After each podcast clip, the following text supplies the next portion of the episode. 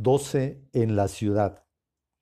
El camino a la ciudad era muy amplio y a veces se dibujaba sobre la gran llanura de tierra amarillenta, sobre la cual rodaba el sol más grande que Abenamar había visto en toda su vida. La vegetación era muy sobria y escasa, pues lo único que podían ver sus ojos eran los cardos y las tunas que a trecho decoraban el camino.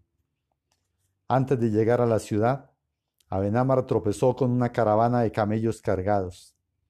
Era conducida por varios hombres que llevaban puestas lujosas túnicas de seda y turbantes de muy vivos colores. Abenamar quedó maravillado ante el paso rítmico y pausado de los camellos pardos, en cuyos ojos lánguidos fulgía la soledad de los desiertos y el fuego abrasador de los días sin agua en aquellos rostros morenos de los hombres que cabalgaban con gracia los camellos y llevaban el ritmo de sus cascos, le pareció ver la cadena interminable de sus antepasados, traspasando el desierto hasta llegar a los riscos para hacerse pastores. Abenamar se sumó a la caravana y con ella llegó a la ciudad sin que los mercaderes que la guiaban le dirigieran una sola palabra. Nadie pareció advertir su presencia, ni siquiera los camellos, Hombres y bestias parecían habitar mundos interiores herméticos y pensaban muy hondo, como si estuvieran caminando lentamente por los infinitos desiertos de sus almas. Cuando entraron a la ciudad, la noche había caído sobre las cúpulas redondas de sus hermosas mezquitas, sobre las torres de sus espléndidos palacios y sobre los abanicos cadenciosos de sus verdes palmeras. Sobre un cielo muy azul brillaban las estrellas plateadas, y Abenamar vio entre ellas, más grande y más resplandeciente, el lucero de sus sueños. Estaba sobre el monte, a espaldas de la ciudad, y lo vio tan cerca que pensó que estaba muy próximo el día en que llegaría a alcanzarlo. Abenamar llegó hasta la gran plaza, inundada por gente de todas las condiciones. Había allí cientos de camellos y de mercaderes cargando y descargando miles de hombres y mujeres que entraban y salían de las tiendas, buhoneros ambulantes, vendedores de golosinas y de frutas, carretas, magos, mendigos, vagabundos y prostitutas. Era la gran ciudad como una colmena alborotada. Abenamar nunca había estado en una gran ciudad como esta, y tuvo la misma sensación de estar tan solo como en sus propios riscos. Entonces sacó su caramillo para tocarlo y acompañar con sus sones su inmensa soledad. Pero fue imposible escucharlo, porque el rumor enloquecido de la urbe ahogaba sus notas. Abenama recordó que su caramillo no estaba hecho para ser tocado en medio de las multitudes. Y pensando en esto, se quedó dormido entre el rumor alocado que salía de las entrañas de la gran ciudad. Al día siguiente, Abenamar despertó muy temprano con los gritos que hacía a su lado un bubonero. Era un vendedor de lámparas y de abanicos. La gente se habían congregado al frente de su tienda, pero Abenamar bien pronto se dio cuenta de que lo que movía su curiosidad no eran las cosas que ofrecía el buhonero. Les había llamado la atención su túnica de lino blanco, su viejo sombrerillo de fieltro, su mochila de fique, su callado sarmentoso, en fin, todo su atuendo de extraño peregrino. Quizás sus largos cabellos blancos flotando con el viento y sus grandes ojos claros. Pero sobre todo, ese misterioso halo de bondad y de paz interior que parecía emanar de todo su cuerpo y que nadie conocía en la ciudad. Es un profeta venido de muy lejos, decían los unos. No, es un gitano vendedor de ilusiones, decían los otros. Quizás sea un mago que viene de lejanos aduares, dijo una mujer que presumía de adivina. Entonces Abenamar, colocándose en el centro de la multitud que le rodeaba, les dijo, Soy apenas un peregrino que viene de tierras muy lejanas, predicando la paz y el amor. No adivino del pasado ni descubro el porvenir, porque lo que llamáis pasado es lo que hemos sembrado en nuestras vidas. El porvenir es apenas la cosecha. Y si me fuera permitido comparar nuestra vida con un árbol, os diría que el pasado son sus raíces, que el presente es la flor que se abre hermosamente para ser fecundada y que el porvenir está en la esperanza de los frutos. ¿Qué entonces hay de misterioso en nuestra vida? ¿Acaso necesitáis de un mago para saber qué clase de frutos esperáis de vosotros mismos? Siempre se os ha dicho que quien siembra vientos recogerá tempestades. Pero yo os agrego que el que siembra con amor recogerá frutos lozanos. Entonces un fabricante de jaulas, acercándose a la multitud, vociferó, Callad a ese charlatán que viene a enseñarnos una nueva religión. Calladlo antes de que los mercaderes lo expulsen de la ciudad a latigazos.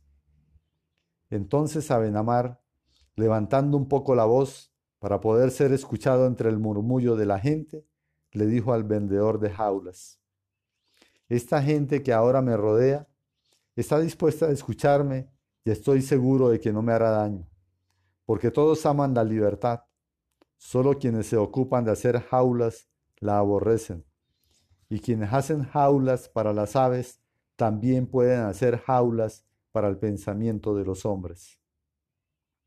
Entonces la mujer que presumía de adivina le gritó, Si no adivinas el pasado, ni escudriñas el porvenir, ni enseñas ninguna religión, ¿a qué has venido a este mercado? Abenamar, recobrando su habitual serenidad, le respondió, Ya lo he dicho, He venido a predicar la paz y el amor. Para ello no tengo por qué adivinar el pasado ni escudriñar el porvenir, ni menos ponerme el traje que usan los nigromantes, ni utilizar el lenguaje de los mercaderes. No he venido a vender nada. Simplemente os traigo una verdad que respaldo con mi propia vida. Pero no esperéis que haga milagros, porque tampoco soy un mago de feria ni un vendedor de ilusiones. Entonces un camellero, desde la jiba de su paciente animal, se atrevió a preguntarle, si no eres un mago ni un ilusionista, ¿por qué usas esa extraña túnica de brujo? A las palabras insolentes del camellero, la multitud empezó a reír y pronto creció el murmullo en la abigarrada plazoleta. Abenamar, haciendo con las manos un ademán similar, al que hacía cuando las cabras de su rebaño se ponían inquietas, volvió a decir, Esta es la túnica que usamos los cabreros en la tierra de donde yo he venido. No tengo otro vestido y tampoco me hace falta. El camellero, desde la jiba de su hermoso animal, volvió a decir mientras se arreglaba su luciente turbante de seda azul. Entonces, ¿qué has venido a hacer a esta ciudad? ¿Podemos saber a qué oficio te dedicas? No queremos gente ociosa entre nosotros.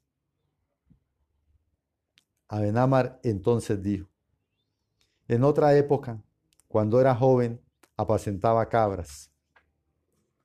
Ahora lo único que puedo hacer a mi edad es tocar el caramillo. Y sacando el pequeño instrumento del bolsillo de su túnica, lo mostró a la multitud, y todos vieron en sus lánguidas manos la delgada y hermosa caña. Era tan pequeña y tan frágil que parecía más bien un pájaro cautivo en sus manos.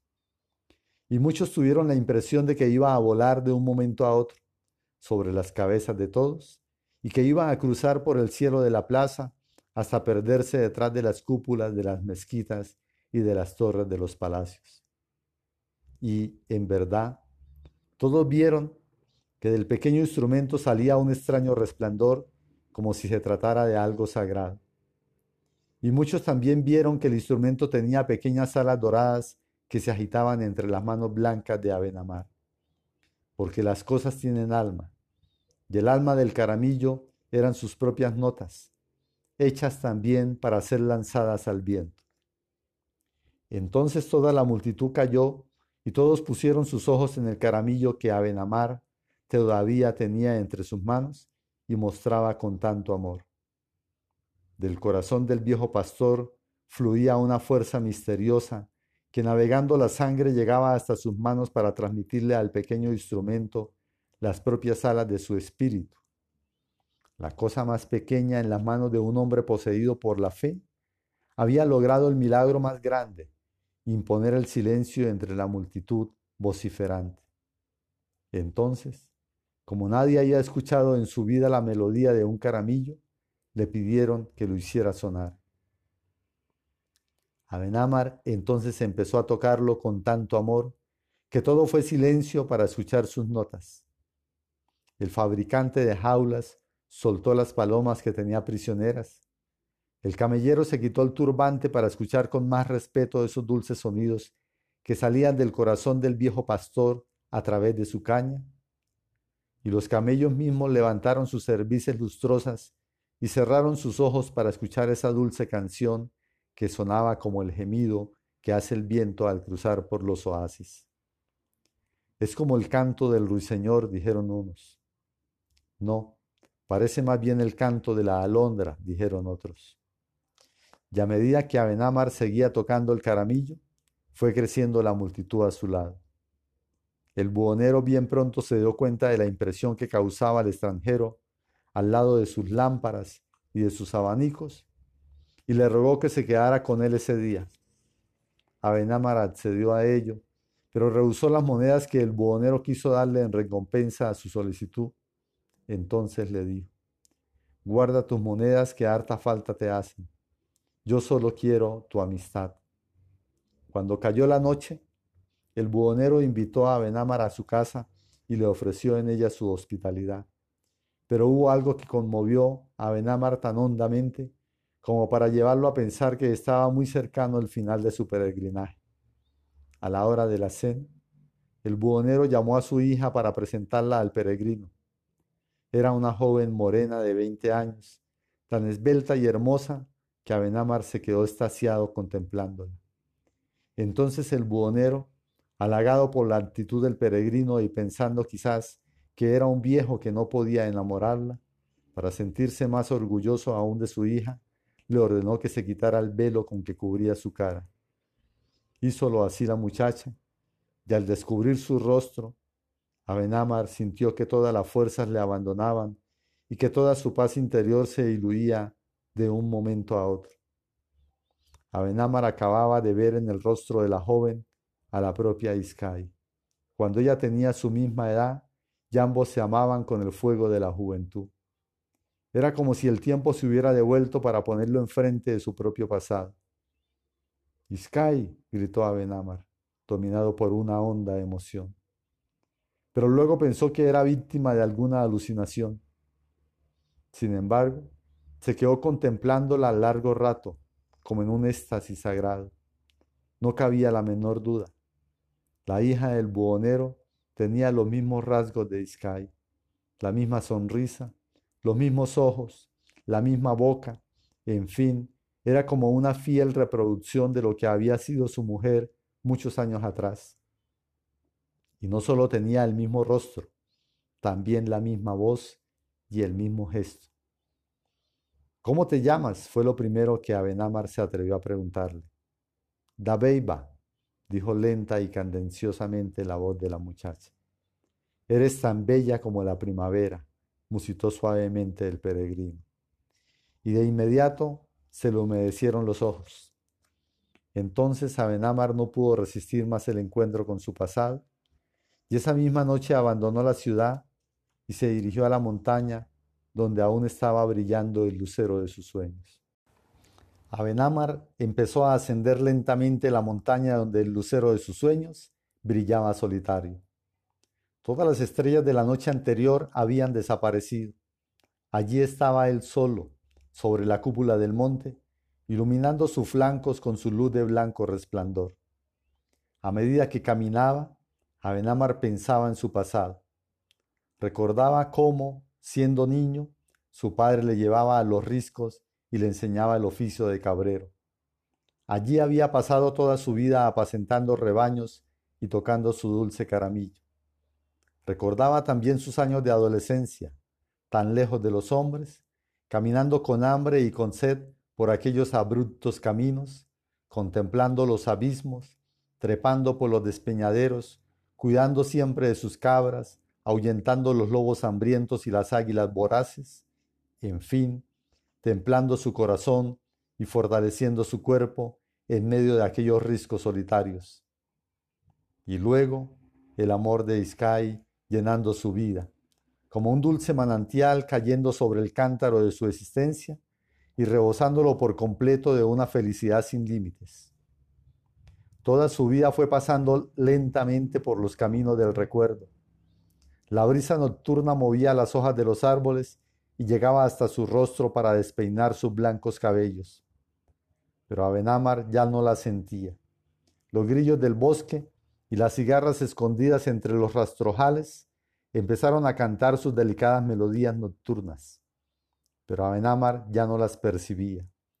Las aguas del arroyo murmuraban a su paso por entre la oscuridad de la noche, pero Abenamar ya no las escuchaba. Las luciérnagas salieron al camino a regar sus destellos de luz, pero Abenamar tampoco las veía. Estaba sumergido dentro de su mundo interior y desde allí escuchó de nuevo la voz de Iskai, como viniendo de lejanas e ignotas comarcas del recuerdo. Abenamar, mi pequeño pastor, He seguido tus huellas paso a paso y sin descanso. Cada vez que has puesto tu sandalia en la tierra, he sentido que dejas tu huella sobre, sobre mi propio corazón. Te he seguido con la impaciencia que nace del amor, pero nunca te he visto vacilar. Nunca has desconfiado del lucero que persigues, porque en él has puesto toda la fe que brota de tu alma. A tu paso por la vida has tropezado con los hombres y ellos te han llenado de tristeza. Solo la fe que has puesto en el lucero hace desvanecer esta tristeza y convierte el dolor en esperanza. Porque tu fe es muy grande, amado mío, casi tan grande como la distancia que te separa del lucero. Ahora te digo, desde la soledad de nuestros riscos, que es muy poco lo que te falta por llegar. Mira el lucero nuevamente ¿No es verdad que se ha detenido en la cima del monte solo por esperarte? Entonces Abenamar volvió a mirar al lucero y lo vio quieto, resplandeciendo sobre la cúpula de la montaña.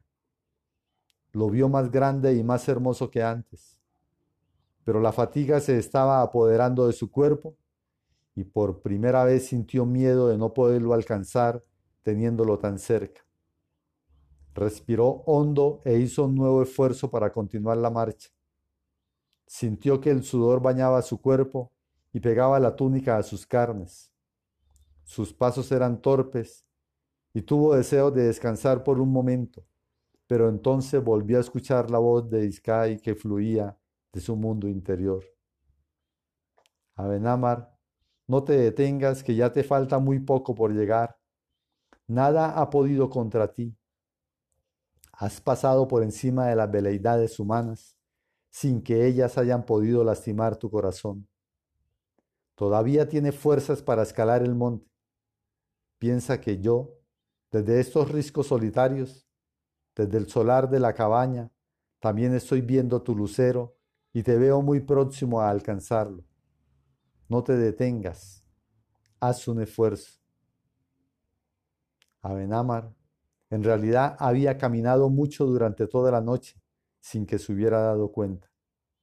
Por eso se sentía tan cansado y casi desfalleciente. Pero al escuchar la voz de Iskai, hizo un nuevo esfuerzo y siguió avanzando por la escarpada senda.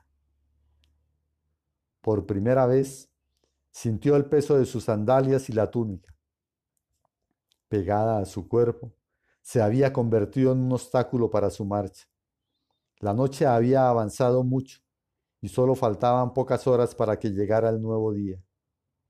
Y esa noche tenía que llegar hasta el lucero. Abenamar sintió nuevamente que sus fuerzas flaqueaban. El paso de todos sus recuerdos a través de su mente le hizo sentir el peso de sus años. Sin embargo, sabía que dentro de su cuerpo cansado habitaba un espíritu joven así como un cántaro antiguo puede estar lleno de agua fresca. Su voluntad seguía sosteniendo sus anhelos como si fuera una columna de acero, pero su cuerpo difícilmente obedecía. A lo lejos se escuchó el canto de un gallo. Entonces Abenamar sintió miedo porque sabía que muy pronto iba a amanecer. y con la luz del alba el lucero sería borrado del firmamento. Nuevamente respiró hondo y arrojó el aire con fuerza, y volvió a sentir la voz de Iskai repitiendo sus palabras de estímulo. Agarrándose de las ramas de la pendiente, logró por fin coronar la cima del monte. Entonces sintió sed, una sed muy intensa que iba quemando su lengua y luego se le metía por todo el cuerpo y empezaba a consumirlo. Pero luego sintió el rumor del agua en el arroyo. Entonces penetró al bosque en busca de esa agua para mitigar la sed terrible que devoraba su cuerpo. Al agacharse para recoger el agua cristalina entre sus manos, Abenamar vio de nuevo el lucero reflejado en el agua del arroyo. Entonces, antes de tomar el agua, que empezaba a escurrirse por entre sus dedos, volvió a mirar al firmamento y vio que el lucero empezaba a crecer y a brillar con luz inigualada.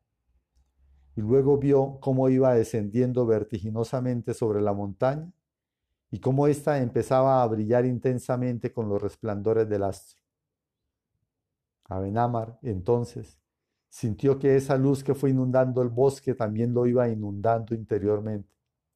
Lo iba penetrando con su luz de armonía y de paz interior. Se fue sintiendo él mismo como un panal de luz, como un farol resplandeciente en medio del bosque tranquilo. Sintió luego un viento cálido que pasaba suavemente sobre las cuerdas de su arpa interior y empezó a escuchar una dulce melodía. Entonces Abenamar, poseído por una gran felicidad, dejó escapar el agua de sus manos y se tendió de espaldas en el bosque para ver mejor el lucero que seguía descendiendo. Y viéndolo bajar hasta él, en medio de aquel océano de luz que cegaba sus ojos, sintió que su corazón alzaba el vuelo y salía jubiloso a contemplar también el descenso del astro. Fue ese el instante en que la luz del alba se hizo más intensa y brilló en el cielo la luz de un nuevo día.